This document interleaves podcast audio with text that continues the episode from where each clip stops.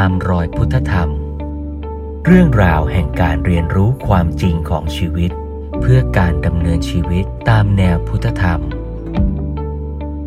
ชวนร่วมเรียนรู้กับพระครูเมธังกร วัดยาณเวศกวัน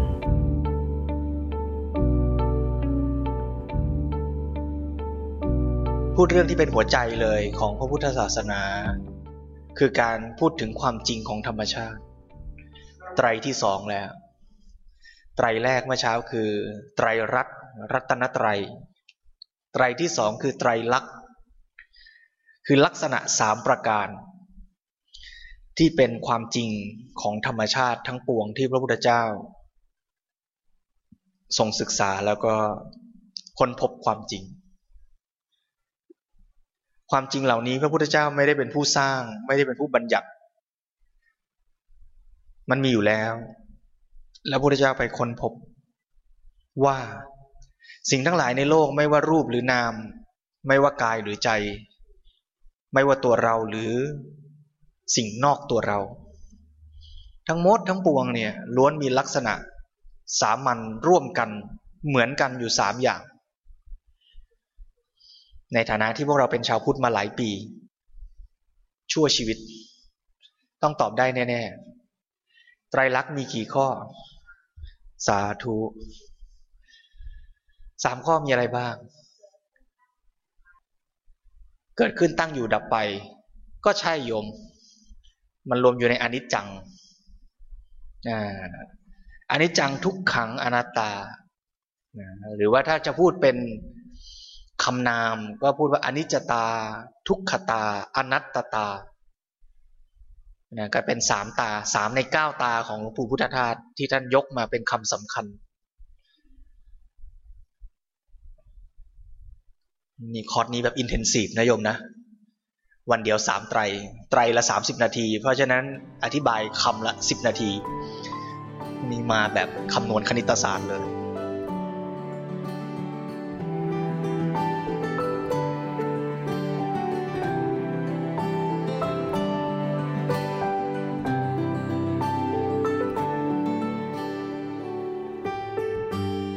นิจจังคืออะไรโยม ชีวิตคนเรามันอนิจจังไม่เที่ยง ไม่เที่ยงแปลว่าอะไร นี่ ตอนนี้เที่ยงสิบนาทียังเที่ยงอยู่ เที่ยงไหม มันเปลี่ยนแปลง อะไรที่เป็นความจริงที่อยู่เบื้องหลังของคาว่าเปลี่ยนแปลงเอออย่าว่าแต่งงแต่ว่าแต่โยมงงเลยตอนอาตมาเจอหลวงพ่อถามคำถามนี้อาตมาก็งงเหมือนกัน แต่พอคิดตามแล้วเออจริง สิ่งที่อยู่เบื้องหลังความเปลี่ยนแปลงคือสิ่งนั้นมันเกิดขึ้นตั้งอยู่ดับไปที่โยมพูดเมื่อกี้ตอนแรก สิ่งสิ่งหนึ่งเกิดขึ้นตั้งอยู่ชั่วขณะแล้วดับไป แล้วก็มีสิ่งสิ่งใหม่เกิดขึ้น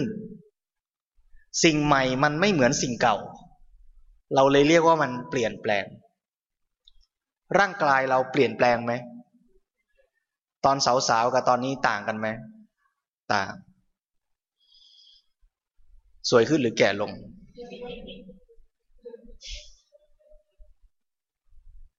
ตอบตามสภาวะ อย่าตอบตามใจนะ ที่มันเปลี่ยนเนี่ย มันเปลี่ยนเรื่อยๆ หรือมันเพิ่งเปลี่ยนเมื่อกี้ เปลี่ยนเรื่อยๆนะ มันเปลี่ยนทุกขณะ ถ้าไปดูวิทยาศาสตร์สมัยใหม่ ศึกษาไปถึงในระดับเซลล์ละเอียดไปกว่าเซลล์ จะเห็นว่าในเซลล์ในอะตอม มันก็ประกอบไปด้วย กลุ่มของมวลสารและพลังงานที่เปลี่ยนแปลงอยู่ทุกขณะ สมมุติว่าเราถ่ายภาพตัวเราตอนวินาทีที่ n กับวินาทีที่ n บวกหนึ่งถามว่าสองภาพนี้เหมือนกันไหม ไม่เหมือน เซลล์เดิมไหม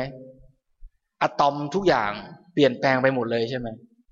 ไออันเก่ามันเกิดขึ้นชั่วขณะ แล้วมันก็ดับไป มันก็มีอันใหม่เกิดขึ้น ทุกสิ่งทุกอย่างในชีวิตเราเปลี่ยนแปลงอย่างนี้อยู่ตลอดเวลา ฝั่งนามคือจิตใจเปลี่ยนแปลงไหม ใจตอนกินข้าวเมื่อกี้อร่อยไหม อร่อยยังอยู่ไหม ไม่อยู่แล้ว อะไรมาแทนโอ้นึกว่าง่วง เอาอิ่มยังดีนะ ถามว่าตอนนี้ให้เราอร่อยอีกได้ไหม สั่งได้ไหม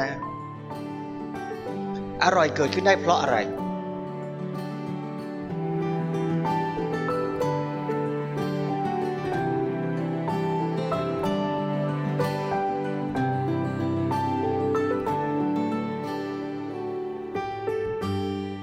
ร่อยเกิดขึ้น เพราะอาศัยเหตุปัจจัย เหตุปัจจัยอะไรบ้างที่ทำให้อร่อยเกิด มันต้องมีอาหารที่เราชอบรสชาติที่ถูกปากมาสัมผัสกับลิ้นของเรา แล้วลิ้นของเราต้องสบายดีด้วยนะ ถ้าลิ้นแห้งเกินไปลิ้นเป็นแผลลิ้นแสบอยู่ อาหารที่ว่าถูกปาก มาโดนลิ้นเข้าอาจจะกลายเป็นทุกขเวทนาก็ได้นะ แต่เพราะเหตุปัจจัยมันพลั่งพร้อม คืออาหารรสชาติก็พอดีพอดี เราชอบแบบนี้ ลิ้นกำลังสบายดี ท้องไม่อิ่มเกินไป มันมาบรรจบกันเหตุปัจจัยเหล่านั้นบรรจบกันปุ๊บทำให้ความอร่อยเกิด แล้วถามว่าเหตุปัจจัยเหล่านี้ทั้งหมดนั้นอันนี้จังไหมตัวอาหารรสชาติมันคงที่ไหม ไม่คงที่ความร้อนของมันคงที่ไหมไม่คงที่พอมันเย็นลงไปหน่อยชืดไปหน่อยก็ไม่อร่อยละบางอย่างต้องกินร้อนๆบางอย่างต้องกินเย็นๆไอ้ความร้อนความเย็นก็เปลี่ยนแปลง รสชาติก็เปลี่ยนแปลง อยู่ในปากเราสักพัก ผสมกับน้ำลาย ผสมคลุกไปคลุกมาคลุกไปคลุกมาอร่อยเท่าเดิมไหมไม่เชื่อทดลองดูเคี้ยวๆแล้วคายออกมาแล้วกินใหม่ อร่อยเท่าเดิมไหมไม่เท่านะ ราะเคี้ยวๆไปรสชาติมันเปลี่ยนไปเปลี่ยนไปเปลี่ยนไปใช่ไหมอ่า เพราะฉะนั้นสิ่งทั้งหลายไอ้ตัวเหตุปัจจัย ต้นเหตุมันก็อนิจจัง เมื่อต้นเหตุอนิจจังผลลัพธ์คืออร่อย จะคงที่อยู่ได้ไหมไม่ได้ เพราะเมื่อเหตุปัจจัยมันก็เกิดขึ้นเปลี่ยนแปลงดับไปแล้ว ไอ้ตัวความอร่อยมันก็เลยดำรงตัวอยู่ไม่ได้ เขาเรียกว่ามันถูกบังคับบีบคั้นทำให้มันอยู่ในสภาพเดิมไม่ได้ เพราะเหตุปัจจัยมันเปลี่ยนไปแล้ว ไอ้สภาวะที่อร่อยตั้งอยู่ไม่ได้ นั่นแหละเรียกว่า ทุกขัง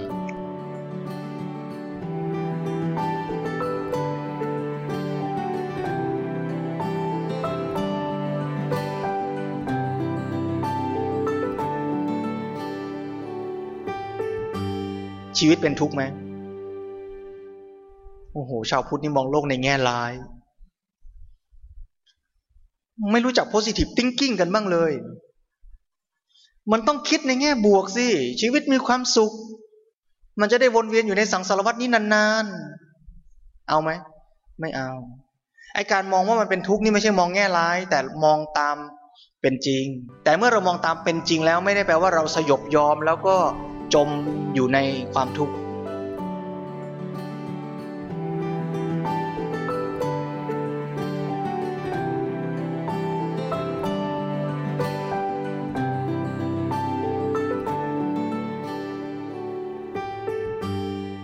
ใจว่าเมื่อชีวิตเป็นอนิจจังทุกขังอนัตตา เราจะใช้ชีวิตยังไงให้มันไม่เป็นทุกข์อริยสัจคือไม่มาเป็นปัญหาแก่ใจเรา สิ่งที่มันเป็นอนิจจังทุกขังอนัตตามันเปลี่ยนแปลง มันจะมาเป็นทุกข์กับเราหรือไม่ก็ได้อยู่ที่เรา ร่างกายเราจะตายขึ้นมาเนี่ย เราทุกข์ไหม ทุกคนที่จะตายต้องทุกเท่ากันใช่ไหม ไม่ใช่ทำไมล่ะ ใครยึดไว้มากก็ทุกมา ผมเราหงอกหน้าเราเหี่ยว ตีนกาขึ้นทุกไหมร่างกายมันเปลี่ยนแปลงไป ทุกคนที่ผมหงอกจะทุกเท่ากันไหมใครยึดมากโอ้โห ผมฉันจะต้องสวยหน้า ฉันจะต้องงามไปตลอด คิดหลอกตัวเองอย่างนี้ไว้มากเท่าไหร่ เมื่อวันหนึ่งมันเปลี่ยนแปลงก็จะทุกมากเท่านั้น คนเงินหายสิบบาททุกเท่ากันไหม ไม่เท่า คนที่สิบบาทนั้นยึดไว้มากว่านี่คือสิบบาททั้งชีวิต ถ้าสิบบาทนั้นหายไปทุกมากไหมมา ถ้าคนมองว่าโอ้สิบบาทนี้เดี๋ยวหาใหม่ได้ ไม่ยากเท่าไหร่สิบบาทหายทุกมากไหมไม่มา เพราะฉะนั้นสิ่งสิ่งหนึ่งซึ่งมันก็เกิดขึ้นเปลี่ยนแปลงดับไปตามธรรมชาติของมันจะเป็นทุกข์ที่เรียกว่าทุกขะอริยสัจ คือทำให้ใจเรามีปัญหาวุ่นวายมากหรือน้อยขึ้นอยู่กับว่าเราไปยึดกับมัน มากน้อยแค่ไหน ยึดมากก็ทุกมาก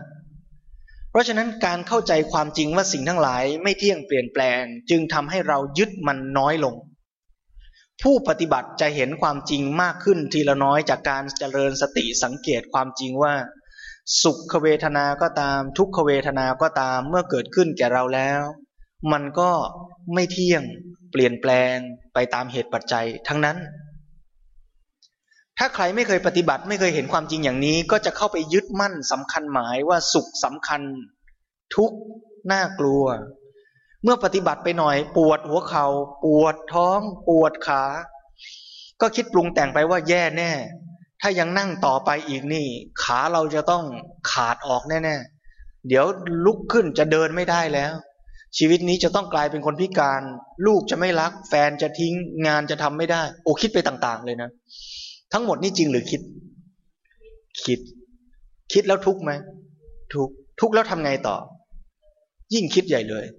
ยิ่งคิดยิ่งทุกยิ่งทุกยิ่งคิด นี่คือชีวิตของผู้ที่ไม่ได้ปฏิบัติ แต่ถ้าผู้ปฏิบัติจะเห็นยังไง เห็นว่าเมื่อทุกเกิดขึ้น เช่น ปวดหัวเขา่า ผู้ปฏิบัติก็เข้าไปสังเกตกำหนดรู้อาการปวดที่หัวเขา่า แล้วก็จะเห็นความจริงว่า อาการปวดที่หัวเข่านั้นมันเป็นอย่างไร มันเป็นยังไง มันเกิดขึ้น แล้วมันก็หายไป ไม่ใช่ว่าหายไปสนิทเลยนะ มันหายไปแล้วมันก็เกิดใหม่ได้อีก บางทีเกิดใหม่ก็ปวดหนักกว่าเก่าอีกนะ บางทีก็ย้ายจุดไปหน่อยนึง บางทีก็เปลี่ยนแปลงไปหน่อยหนึ่งมันเปลี่ยนอยู่ตลอดเวลา แล้วบางทีมันก็หายไปบางทีมันก็เกิดขึ้นตามเหตุตามปัจจัยของมัน เมื่อผู้ปฏิบัติเห็นความจริงอย่างนี้ว่าทุกเกิดขึ้นเปลี่ยนแปลงดับไป ความที่จะเข้าไปยึดด้วยความหวาดกลัวว่าฉันจะต้องตายแน่ลำบากแน่แย่แน่ เพราะทุกขเวทนานี้ก็น้อยลง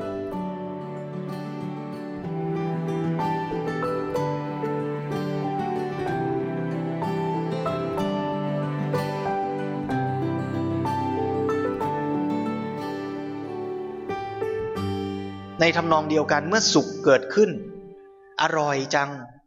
ผู้ที่ไม่ปฏิบัติเลยก็จะเข้าไปยึดความอร่อยนั้น แล้วสำคัญหมาย ยึดมั่นว่าอร่อยนี้ดีจริง ๆ หนอ อยากได้ความอร่อยอย่างนี้ อยู่กับเรานาน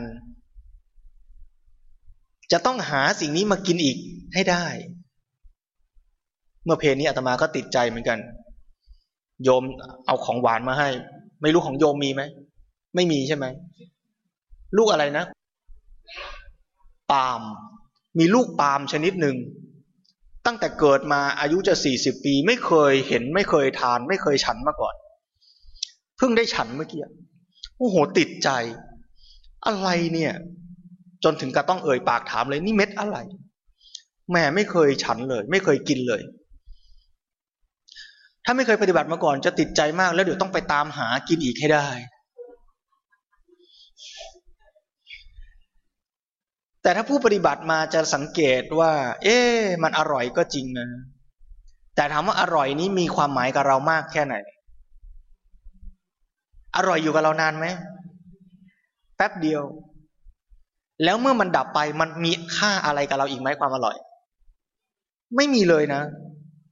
โยมลองนึกดีๆนะ ไอ้สุขเวทนาที่เราคิดว่ามันสำคัญกับเรามากมายขนาดไหนก็ตาม ไม่ว่าอร่อยจากอาหาร ไม่ว่าการได้เห็นรอยยิ้มของคนที่เรารัก ไม่ว่าการได้อยู่ที่สุขสบาย อากาศเย็นสบาย ชอบจังดีจังวิวสวยจัง ไปเที่ยวอิตาลีไปเที่ยวเชียงใหม่ อากาศเย็นจังวิวสวยจัง ไอ้สวยจังสุขจังดีจังทั้งหลายเนี่ย มันดีจริงกับเราแค่ไหน แวบเดียวทั้งนั้นเลยนะ แวบเดียวเราหายไปแล้วไม่เป็นอะไรกับเราอีกเลยนะ ความอร่อยความสวย ไม่เป็นอะไรกับเราอีกเลย มันจบไปตอนนั้น แล้วมันก็หายไปเลยนะ อาหารอร่อย สิ่งที่ยังอยู่กับเราคืออะไร ตัวโภชนาการของมันที่มันยังอยู่ในตัวเรา ตัวคุณค่าอาหาร ตัวความอิ่มที่เราได้ ซึ่งก็ไม่ได้อยู่กับเรานานนะ มันก็จะอยู่กับเราชั่วขณะหนึ่งแต่นานกว่าอร่อย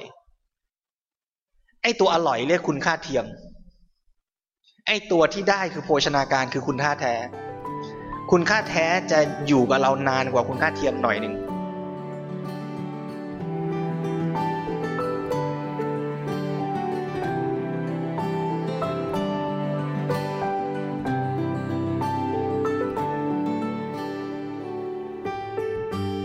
มือนเด็กเปิดมือถือเลือกเล่นเกม เลือกเลือกดูอะไรสักอย่างในมือถือเนี่ย ถ้าดูคุณค่าเทียมจะดูอะไร ดูสิ่งที่สนุก ถ้าเกิดจะดูคุณค่าแท้จะดูอะไร ดูสิ่งที่เป็นประโยชน์ ดูเนื้อหา ดูค้นคว้าข้อมูล ศึกษาความรู้ ถ้าดูสนุกจะสุขทันที สุขตรงหน้าแต่สุขแป๊บเดียว แต่ถ้าดูเอาความรู้สุขจะเบาบางกว่า จะไม่โลดโผนเท่าแบบแรก จะไม่สุขทันทีทันใด แต่มันจะสุขบางๆ แต่มีค่าไปนานกว่า แต่จนถึงหนึ่งวันหนึ่งเราตายก็จบกันเหมือนกัน ความรู้ที่เสพมาเรียนมาก็หมดเหมือนกัน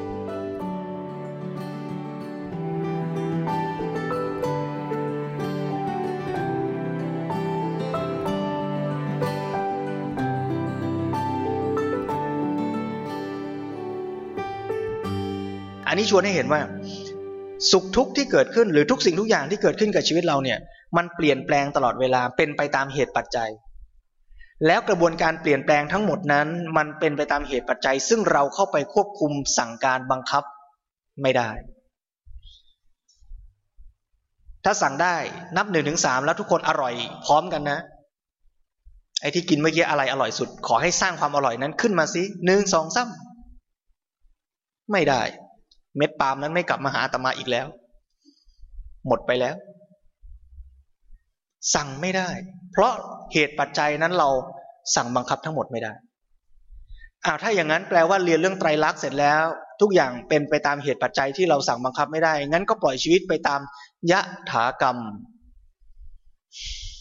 ไม่ต้องทำอะไร ได้ไหมไม่ได้ เพราะอะไร เพราะที่จริงแล้วคำว่ายะถากรรมมาถูก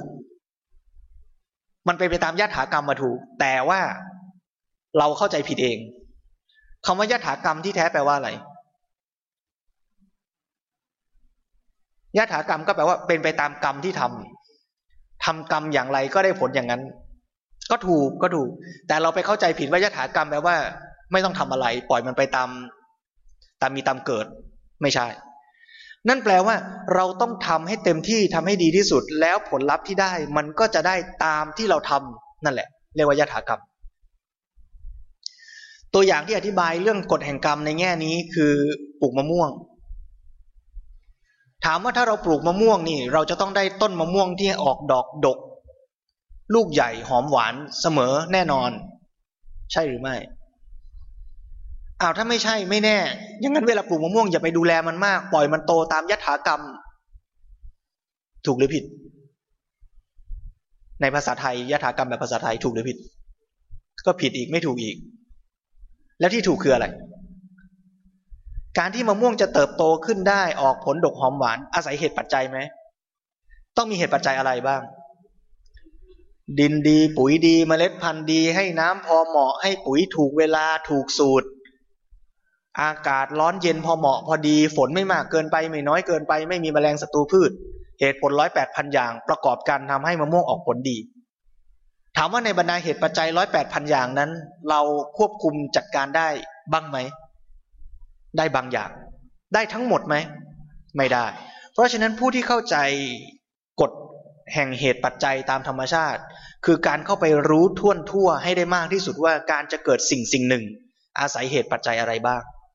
แล้วเราจะเข้าไปเป็นเหตุปัจจัยส่วนไหนให้มันดีที่สุดได้บ้าง แล้วเราจะต้องตั้งใจทำเหตุปัจจัยส่วนนั้นให้ดีที่สุด แต่เมื่อเราทำเต็มที่แล้ว เราอย่าไปเผลอคาดหวังว่าผลลัพธ์มันจะต้องดีอย่างที่ใจเราต้องการ เพราะมันก็ยังมีเหตุปัจจัยอีกบางส่วนที่เราก็รู้อยู่แล้วว่าเราควบคุมไม่ได้ เราเลี้ยงลูกลูกจะต้องออกมาเป็นคนดี เก่งฉลาด ประสบความสำเร็จในชีวิต แน่นอนใช่หรือไม่งั้นก็ปล่อยมันโตเองไม่ต้องดูแลมันมาก ไม่ได้ เราดูแลได้บางอย่างให้อาหารการกินที่ดีที่สุดให้คำสอน แต่การจะให้สิ่งที่ดีที่สุดได้ เราจะต้องอาศัยปัญญาที่เข้าไปรู้จริง ๆ ว่ามะม่วงมันจะโตได้ต้องใช้ปุ๋ยเบอร์ไหน ต้องให้เวลาไหนต้องให้ยังไง เลี้ยงลูกก็เหมือนกัน ก็ต้องรู้ว่าจะพูดกับเขายังไง จะแนะเขายังไง ถึงจะเหมาะถึงจะเป็นประโยชน์ที่สุด แต่แม้เมื่อทำเต็มที่ดีที่สุดแล้ว แปลว่าลูกเราจะต้องดีแน่ ใช่หรือไม่ ไม่แน่ เราก็ต้องเผื่อใจยอมรับด้วยว่ามีเหตุปัจจัยอีกหลายอย่าง ทั้งกรรมเก่าของเขาเอง ทั้งสังคมแวดล้อมและอีกมากมายที่เราเข้าไปควบคุมไม่ได้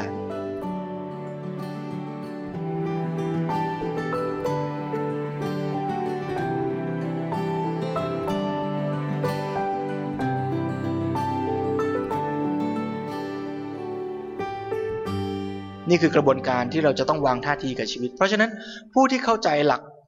ไตรลักษณ์จะต้องวางใจกับชีวิตให้ถูก หลวงพ่อสมเด็จพุทธโฆษาจารย์พูดในเรื่องของสามไตร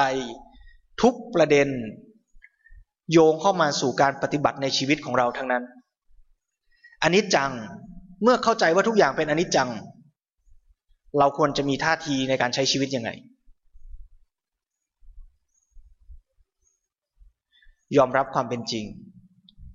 อย่าไปเผลอคาดหวังให้สิ่งทั้งหลาย มันจีรังยั่งยืน อย่างที่เราอยากให้มันเป็น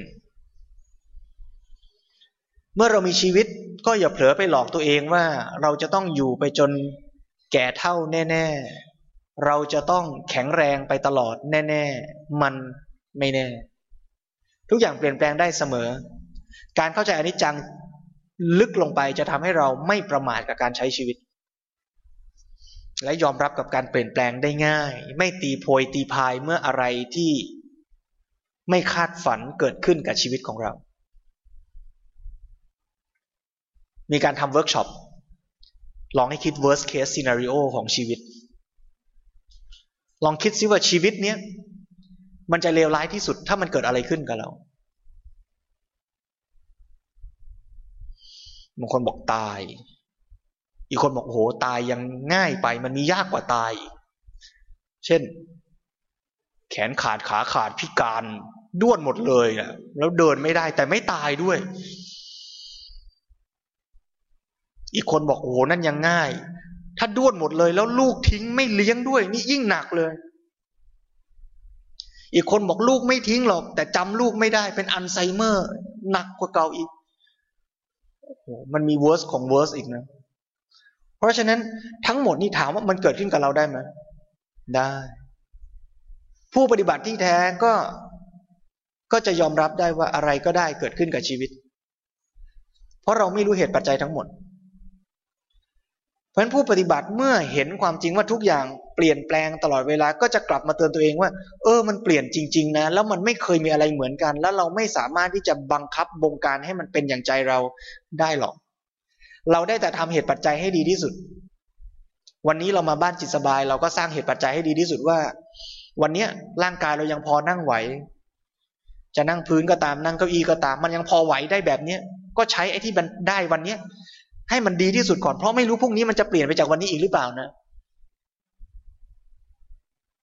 วันนี้มาฟังทำเฮ้ยตั้งใจฟังให้เต็มที่เลยเพราะไม่รู้พรุ่งนี้ยังจะฟังได้ยินอยู่หรือเปล่า โยมย่าอาตมานี่แปดสิบกว่ามาหลายสิบปีแล้ว แกมีสโลแกนคนแก่ น่าฟัง คนแก่นี่ไม่ดีเลย กินอะไรก็ไม่อร่อยมองอะไรก็ไม่เห็นไปไหนก็ไม่ได้คุยกับใครก็ไม่รู้เรื่อง คือสรุปแล้วตาหูจมูกกายพังหมดแล้ว มันเสื่อมอาตมาอยู่กับโยมย่านี่อาตมาเรียนหลายอย่างเลยเตรียมใจว่า โอ้ ถ้าวันหนึ่งเราเป็นอย่างนั้น จะทำยังไง แล้วอย่าคิดว่าวันนั้นอีกนานนะโยมนะ ไม่แน่ บางทีมีช็อตคัด เหมือนเล่นกระไดงูอะลงบางตาปุ๊บมันไหลปลุดลงไปช่องแก่เลยมีเหมือนกัน อืมหลวงพ่อสมเด็จพุทธโฆษาจารย์ มีโยมเล่าไว้ในหนังสือวิธีแห่งปราดอาตมาชอบตอนหนึ่งบอกว่า คือเรารู้อยู่แล้วล่ะหลวงพ่อ อาพาธไม่สบายตั้งแต่อายุยังน้อยเด็ก ๆ ป่วยนู่นป่วยนี่ ท่านเล่าเองว่าชีวิตท่านอยู่ในโรงพยาบาล เยอะอยู่ในวัดด้วยซ้ำบางช่วงของชีวิตนะปรากฏว่ามีอยู่ช่วงหนึ่งท่านไปตรวจหมอบอกว่าอาจจะตาบอด ท่านทำไง ถ้าไม่ปฏิบัติเลยมีคนบอกว่าเราจะตาบอดนี่ เราคงตกใจเหมือนกันนะเศร้าใจเสียใจ อาจจะหดหูร้องห่มร้องไห้นะ แต่วิธีแห่งปราดปราดไม่ทำงั้น ปราดทำไง ปราดก็ตั้งสติ เอาเชือกผูกกุฏิเลย เอาเชือกผูกกุฏิผูกรอบกุฏิเลยนะ แล้วหลับตาซ้อมเดิน เออ คือแทนที่จะเอาใจไปทุกข์กับเรื่องนั้นนะตั้งสติแล้วคิดสิว่าเออถ้ามันจะบอดจริงๆ ตอนนี้มันยังไม่บอดอะแต่มันอาจจะบอด ก็ซ้อมเลย ซ้อมตอนเนี้ยหลับตาเลย แล้วเดินซ้อมคลำผูกเชือกไว้ไปตรงไหนห้องน้ำจะผูกไว้ยังไง ลงบันไดผูกยังไง หลับตาเดินได้รอบกุฏิความเปลี่ยนแปลงไม่ใช่เรื่องน่ากลัว แต่การทำใจรับความเปลี่ยนแปลงไม่ได้นั่นแหละ ที่ทำให้เรากลัว ยอมรับความเปลี่ยนแปลง ชีวิตเราเปลี่ยนแปลงแน่ๆแล้วแนวโน้มมันมันหนุ่มขึ้นหรือแก่ลง ตาเราเนี่ยใช้ใช้ไปเนี่ย มันใสขึ้นหรือมันขุ่นลง หูเนี่ยฟังชัดขึ้นหรือว่าลำบากขึ้น แนวโน้มมันแย่ลงเรื่อยๆทุกวันแหละโยม เพราะฉะนั้นวันนี้ดีกว่าพรุ่งนี้แนวโน้มน่าจะเป็นอย่างนั้น เพราะฉะนั้นถ้าคิดอย่างนี้ทุกวันเนี่ย จะทำอะไรรีบทำวันนี้อย่ารอพรุ่งนี้เพราะพรุ่งนี้ตาเราจะเสื่อมกว่าวันนี้พรุ่งนี้ชีวิตเราจะสั้นลงกว่าวันนี้ พรุ่งนี้ความสามารถศักยภาพเราจะลดลงกว่าวันนี้ โดยเฉพาะในทางร่างกายทำอะไรได้ทำเพราะฉะนั้นอันนี้จังต้องนำมาสู่ความไม่ประมาท แล้วลงมือใช้ชีวิตปัจจุบันให้ดีที่สุด ทุกขัง เมื่อเราเข้าใจว่าสิ่งทั้งหลายเป็นไปตามเหตุปัจจัยแล้วมันจะบีบบังคับทำให้เปลี่ยนแปลงไปอยู่ตลอดเวลา หน้าที่ของเราคือ เข้าใจกลไกของเหตุปัจจัย แล้วก็ทำเหตุปัจจัยในส่วนที่เราทำได้ให้ดีที่สุด อย่ารอให้ทุกอย่างมันเป็นไปตามเหตุปัจจัยที่เราควบคุมไม่ได้ ต้องตั้งใจทำความดีทำสิ่งนั้นให้ดีที่สุด หลวงพ่อสมเด็จก็ใช้เป็นคำเทียบเคียงกับยะถากรรมในภาษาไทยก็พูดใหม่ว่ายะถาธรรมยะถาธรรม คือจะเขียนให้ถูกคือทอทงรอเรือรอเรือมอม้าก็ได้ ก็คือให้มันเป็นไปตามธรรมเป็นไปตามความถูกต้อง เป็นไปตามความดีงาม หรือจะพูดให้เพี้ยนว่ายะถาธรรมคือทอทหารสระอ่ำก็ยังได้ คือให้มันเป็นไปตามที่เราทำอะ แต่ทำให้มันดีก็แล้วกันยะถากรรมยะถาธรรม ส่วนอนัตตาคือการที่เรารู้ว่าสิ่งทั้งหลายเป็นไปตามเหตุปัจจัย ไม่ใช่สิ่งที่เราจะเข้าไปเป็นเจ้าของควบคุมบังคับสั่งการได้ทำให้เรายึดติดถือมั่นกับสิ่งทั้งหลายน้อยลง อย่าไปคิดว่านี่ลูกเราจะต้องเป็นอย่างใจเรา นี่บ้านเรารถเราจะต้องอยู่กับเราไปอีกนาน ไม่แน่ แม้แต่ร่างกายของเราก็อย่าเผลอยึดติดว่ามันเป็นของเรา ถ้ามันเป็นของเราจริงเราต้องสั่งได้ อย่าแก่อย่าเหี่ยว อย่าย่นอย่างอก สั่งไม่ได้ มันเป็นไปตามเหตุปัจจัย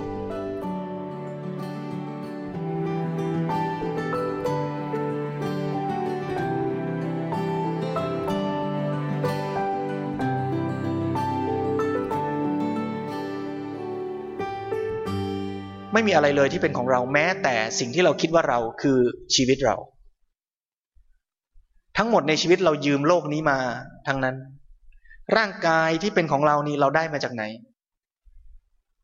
เบื้องต้นยืมแม่มาก่อนก้อนหนึ่งสองสามโลแรกของชีวิตยืมแม่มา หลังจากนั้นยืมใครมา เอามาใส่ในสองสามโลเนี้ยจนมันเป็นสามสิบสี่สิบห้าสิบหกสิบโลปัจจุบันเนี้ยเอาจากชีวิตหมูมาบ้าง กินหมูไปแล้วกี่ตัวโยม ตั้งแต่เกิดมาเนี่ย กินข้าวไปแล้วกี่ตัน กินน้ำไปแล้วกี่แกลลอน เรายืมจากโลกมาใส่ในตัวเราทั้งนั้นใช่ไม่ใช่ มีอะไรที่เป็นของเรา ไม่มีเลยฮะเรายืมโลกนี้มาประกอบร่างให้มันดูเหมือนว่าเป็นเรา แล้วเราก็หลอกตัวเองว่าเนี่ยเรา แล้วคนบางคนยืมโลกมาใช้แล้วยังมีน้ำหน้า เอาไอ้สิ่งที่ยืมเข้ามามาเคลมว่าเป็นของเราเพื่อที่จะไปทำร้ายและทำลาย โลก ด้วยซ้ำ ดูสิว่าคนอักตันยูขนาดไหน เพราะฉะนั้นถ้าเรากลับมาคิดและเห็นตามเป็นจริงก็คือว่า ไม่มีอะไรเลยจริง ๆ ที่มันเป็นเรา เรายืมมาจากคนนั้นคนนี้สิ่งนั้นสิ่งนี้แล้วประกอบกันเข้าเป็นเสมือนว่าเป็นเรา จริง ๆ มันก็เป็นแค่สภาวะที่เกิดจากสิ่งทั้งหลายมาประกอบกัน เพียงแต่เรามีศักยภาพที่จะสั่งการไอ้สิ่งเนี้ยในช่วงขณะเนี้ย ให้มันทำดีก็ได้ทำชั่วก็ได้ แต่สิ่งนี้ไม่ใช่เรา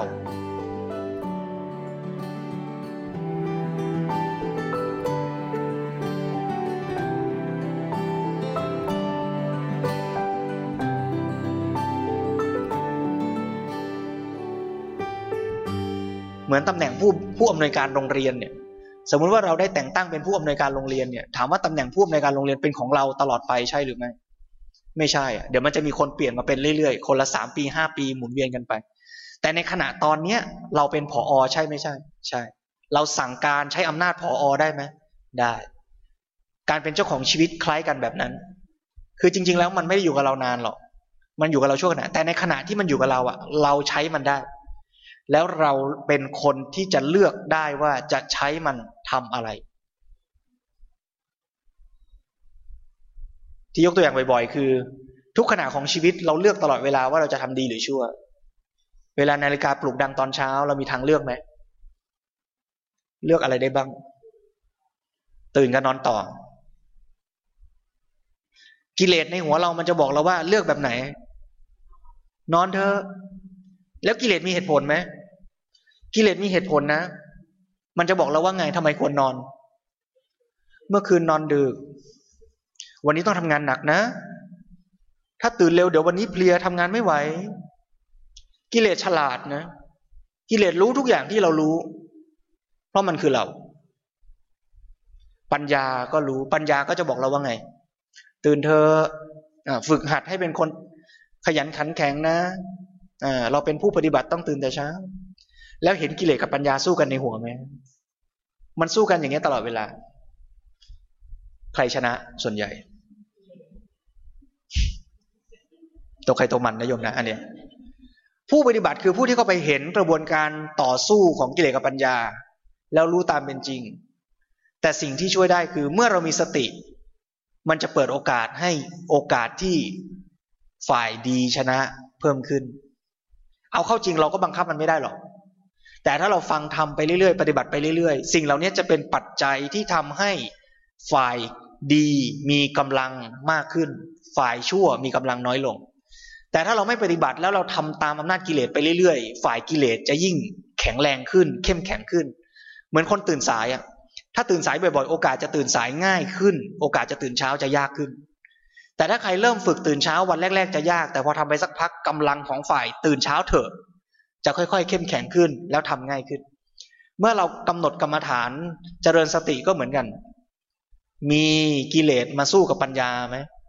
มีฝ่ายดีฝ่ายชั่วสู้กันไหมตอนกำหนดเนี่ย สมมติกำหนดกำหนดพุทโธ พุทโธ สติมันจะบอกว่าเดี๋ยวต้องสังเกตนะ ลมเข้าแล้วต้องว่าพุทนะ ปัญญามันบอกว่าต้องทำนี้กิเลสบอกว่าไง กิเลสบอกว่า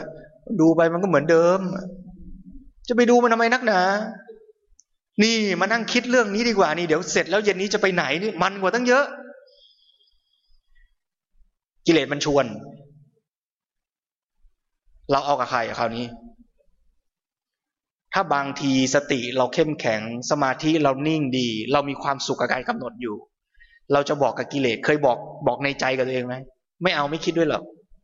จะกำหนดต่อ แล้วก็กำหนดพูดโทพูดโทสักพักกิเลสมันมาอีกรอบ มันเซาซีนะกิเลสเนี่ยรอบแรกไม่ได้มันมาอีก นี่จำได้ไหมเนี่ย แต่ก่อนเนี่ย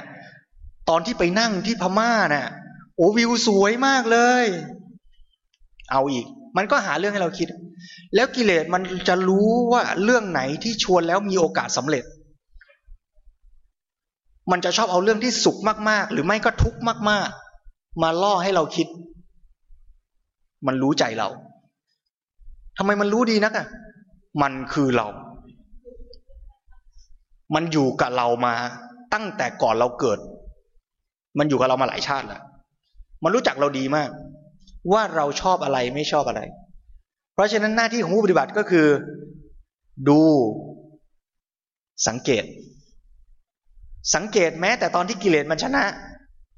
มันชวนเราไปคิดเรื่องตอนไปพม่า โอ้ สนุกจังเลย สักพักปัญญาก็ใช่ว่าจะยอมแพ้ ปัญญาก็จะกลับมาบอกเราว่า เฮ้ย อย่าลืมนี่กำลังฝึกสติอยู่ กลับมาฝึกสติกันดีกว่า แล้วบางครั้งปัญญาก็ชนะเหมือนกัน เราก็เลยบอกกับบอกกับกิเลสว่าไม่เอาแล้วเราจะเลิกคิดเรื่องพม่าแล้วเรากลับมากำหนดอารมณ์กรรมฐานหลักของเราดีกว่า แล้วปัญญาก็พาเรากลับมาตั้งสติอยู่กับอารมณ์กรรมฐานของเราต่อไป เพราะฉะนั้นสรุปว่า ถ้าเราเห็นความจริงอย่างนี้ว่าชีวิตเราเป็นอนัตตา เราไม่ต้องไปเสียใจว่าชีวิตไม่ใช่ของเรา แต่เรามีศักยภาพที่จะใช้ชีวิตที่แม้ไม่ใช่ของเราเนี่ย ให้มันดีที่สุด ได้ สรุปทั้งหมดนี้คือเรื่องของเหตุปัจจัย ถ้าเราเข้าใจไตรลักษณ์ที่แท้เราจะเห็นกระบวนการของเหตุปัจจัยว่าสิ่งทั้งหลายเกิดขึ้นและเปลี่ยนแปลงดับไป เพราะกระบวนการเหตุปัจจัยทั้งหมด สิ่งที่เราทำได้คือเราควบคุมเหตุปัจจัยทั้งหมดไม่ได้ แต่ทำเหตุปัจจัยบางส่วนที่ดีได้ แต่เมื่อทำแล้วก็อย่าเผลอไปคาดหวังว่ามันจะต้องดีร้อยเปอร์เซ็นสุดท้ายสิ่งนั้นแม้ดีแค่ไหนก็เปลี่ยนแปลงดับไปในวันหนึ่ง แน่ การที่เราจะเห็นว่าสิ่งทั้งหลายเปลี่ยนแปลงดับไป จะต้องเกิดจากการที่เรามีสติเข้าไปกำหนดรู้ไม่ใช่คิดเอา ผู้ปฏิบัติจึงต้องมีสติกำหนดรู้ที่กายและใจรูปและนามของตน ให้เห็นชัดว่า รูปไม่ว่าความแข็งความร้อน ความปวดความเจ็บ การได้ยินเสียง รสชาติที่เกิดขึ้น ทั้งหมดทุกอย่างเกิดขึ้นกับเราชั่วขณะแล้วก็เปลี่ยนแปลงดับไป เหมือนเสียงะระฆัง โยมฟังเสียงะระฆังแล้วรู้สึกว่ามันเปลี่ยนแปลงไหม มันดังแล้วก็ดับไป เวลามันดังแล้วดับไปเนี่ย ถ้าใครสังเกตให้ละเอียดจะเห็นว่า มันไม่ใช่ดังแล้วดับแค่นี้นะ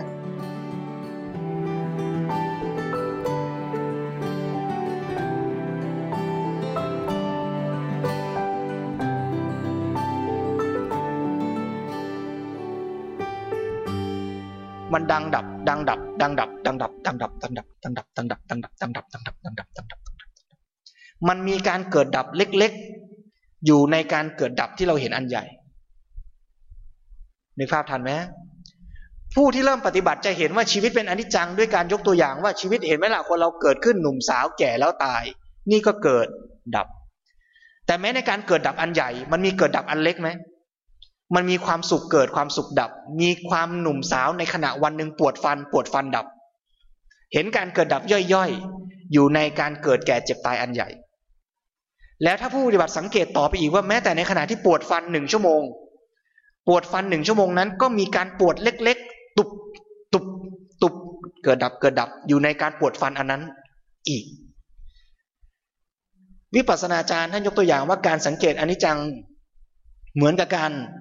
เอาแว่นขยายส่องดูสิ่งของ เหมือนดูมือเราเนี่ย ตอนแรกก็เห็นแหละว่าเป็นมือ แต่พอเอากล้องส่องเอาแว่นขยายส่องเข้าไป มันเห็นรายละเอียดลวดลายที่ตาเปล่ามองไม่เห็น เหมือนไม่ใช่มือ แต่ก็มือนั่นแหละ แต่เห็นอีกอย่างหนึ่งแต่ถ้าเอามือไปส่องอีกทีในกล้องจุลทรรศน์ เห็นอะไร เห็นเซลล์เล็กๆ เป็นอันกลมๆเบี้ยวๆป่องๆแบนๆนึกว่าไม่ใช่มือ ใช่มือไหม มันก็มือนั่นแหละ แต่มองผ่านกล้องจุลทรรศน์เห็นอีกอย่างหนึ่ง ผู้ปฏิบัติแบบนั้นเหมือนกัน เมื่อมีสติละเอียดจดจอ่อเห็นรายละเอียดมากขึ้นเท่าไหร่ จะเห็นการเกิดดับที่ละเอียดมากขึ้นมากขึ้น เซนบอกว่าปฏิบัติแล้วเห็นภูเขาไม่ใช่ภูเขา มันก็ภูเขาแหละ แต่เห็นละเอียดกว่าภูเขา เพราะฉะนั้น ต้องลอง ไม่ลองไม่รู้ ไม่ดูก็ไม่เห็น ไม่กำหนดก็ไม่ได้ เพราะฉะนั้นหน้าที่ของผู้ปฏิบัติคือ มีสติรู้อยู่ที่รูปนาม เห็นการเกิดขึ้นเปลี่ยนแปลงดับไป สุขก็รู้ว่าสุขก็เกิดแล้วสุขก็ดับ ทุกข์ก็รู้อ้อทุกข์ก็เกิดแล้วทุกข์ก็ดับ ไม่ว่าจะเป็นทางกายหรือทางใจทุกอย่างล้วนเปลี่ยนแปลงทางนั้น ถ้าเราดูแวบๆแล้วเปลี่ยนไปดูอย่างอื่น เราเลยไม่เห็นมันเกิดดับยังไง การจะเห็นสิ่งใดสิ่งหนึ่ง เปลี่ยนแปลงดับไปได้ เราจะต้องโฟกัสต้องนิ่ง อยู่กับสิ่งนั้นต่อเนื่องพอสมควร เพราะฉะนั้นช่วงเวลาที่เหลือตอนนี้ประมาณ 15 นาทีแล้วก็ขอให้ทุกท่านได้ทดลอง เป็นการทดลอง เหมือนเรียนวิทยาศาสตร์สมัยเด็กๆ มีชั่วโมงทฤษฎีกับชั่วโมงภาคปฏิบัติ ต่อไปเป็นชั่วโมงแลบ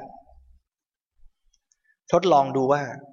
กายและใจของเราเกิดดับจริงหรือไม่ เห็นด้วยตาเปล่าว่าเกิดดับ ลองมองด้วยแว่นขยาย ให้มันเห็นชัดลงไปอีกว่ามันมีการเกิดดับย่อยๆ อยู่ในการเกิดดับอันใหญ่ ลมที่กระทบจมูก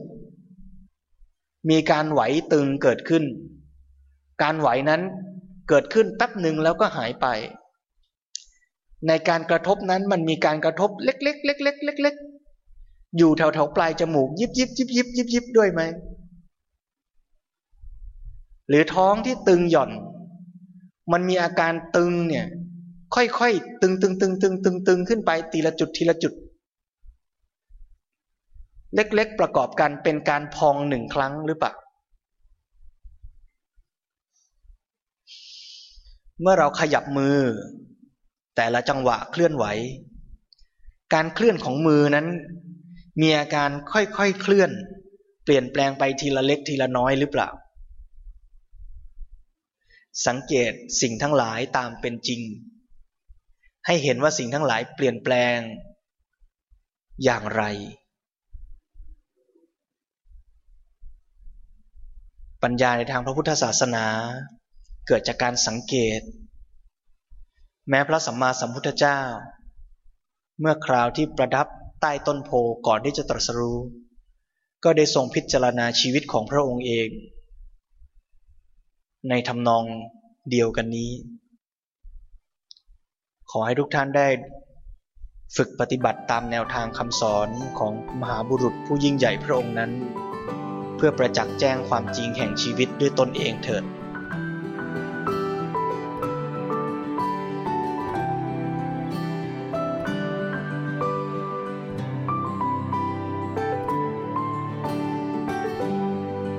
ตามรอยพุทธธรรม เรื่องราวแห่งการเรียนรู้ความจริงของชีวิต เพื่อการดำเนินชีวิตตามแนวพุทธธรรม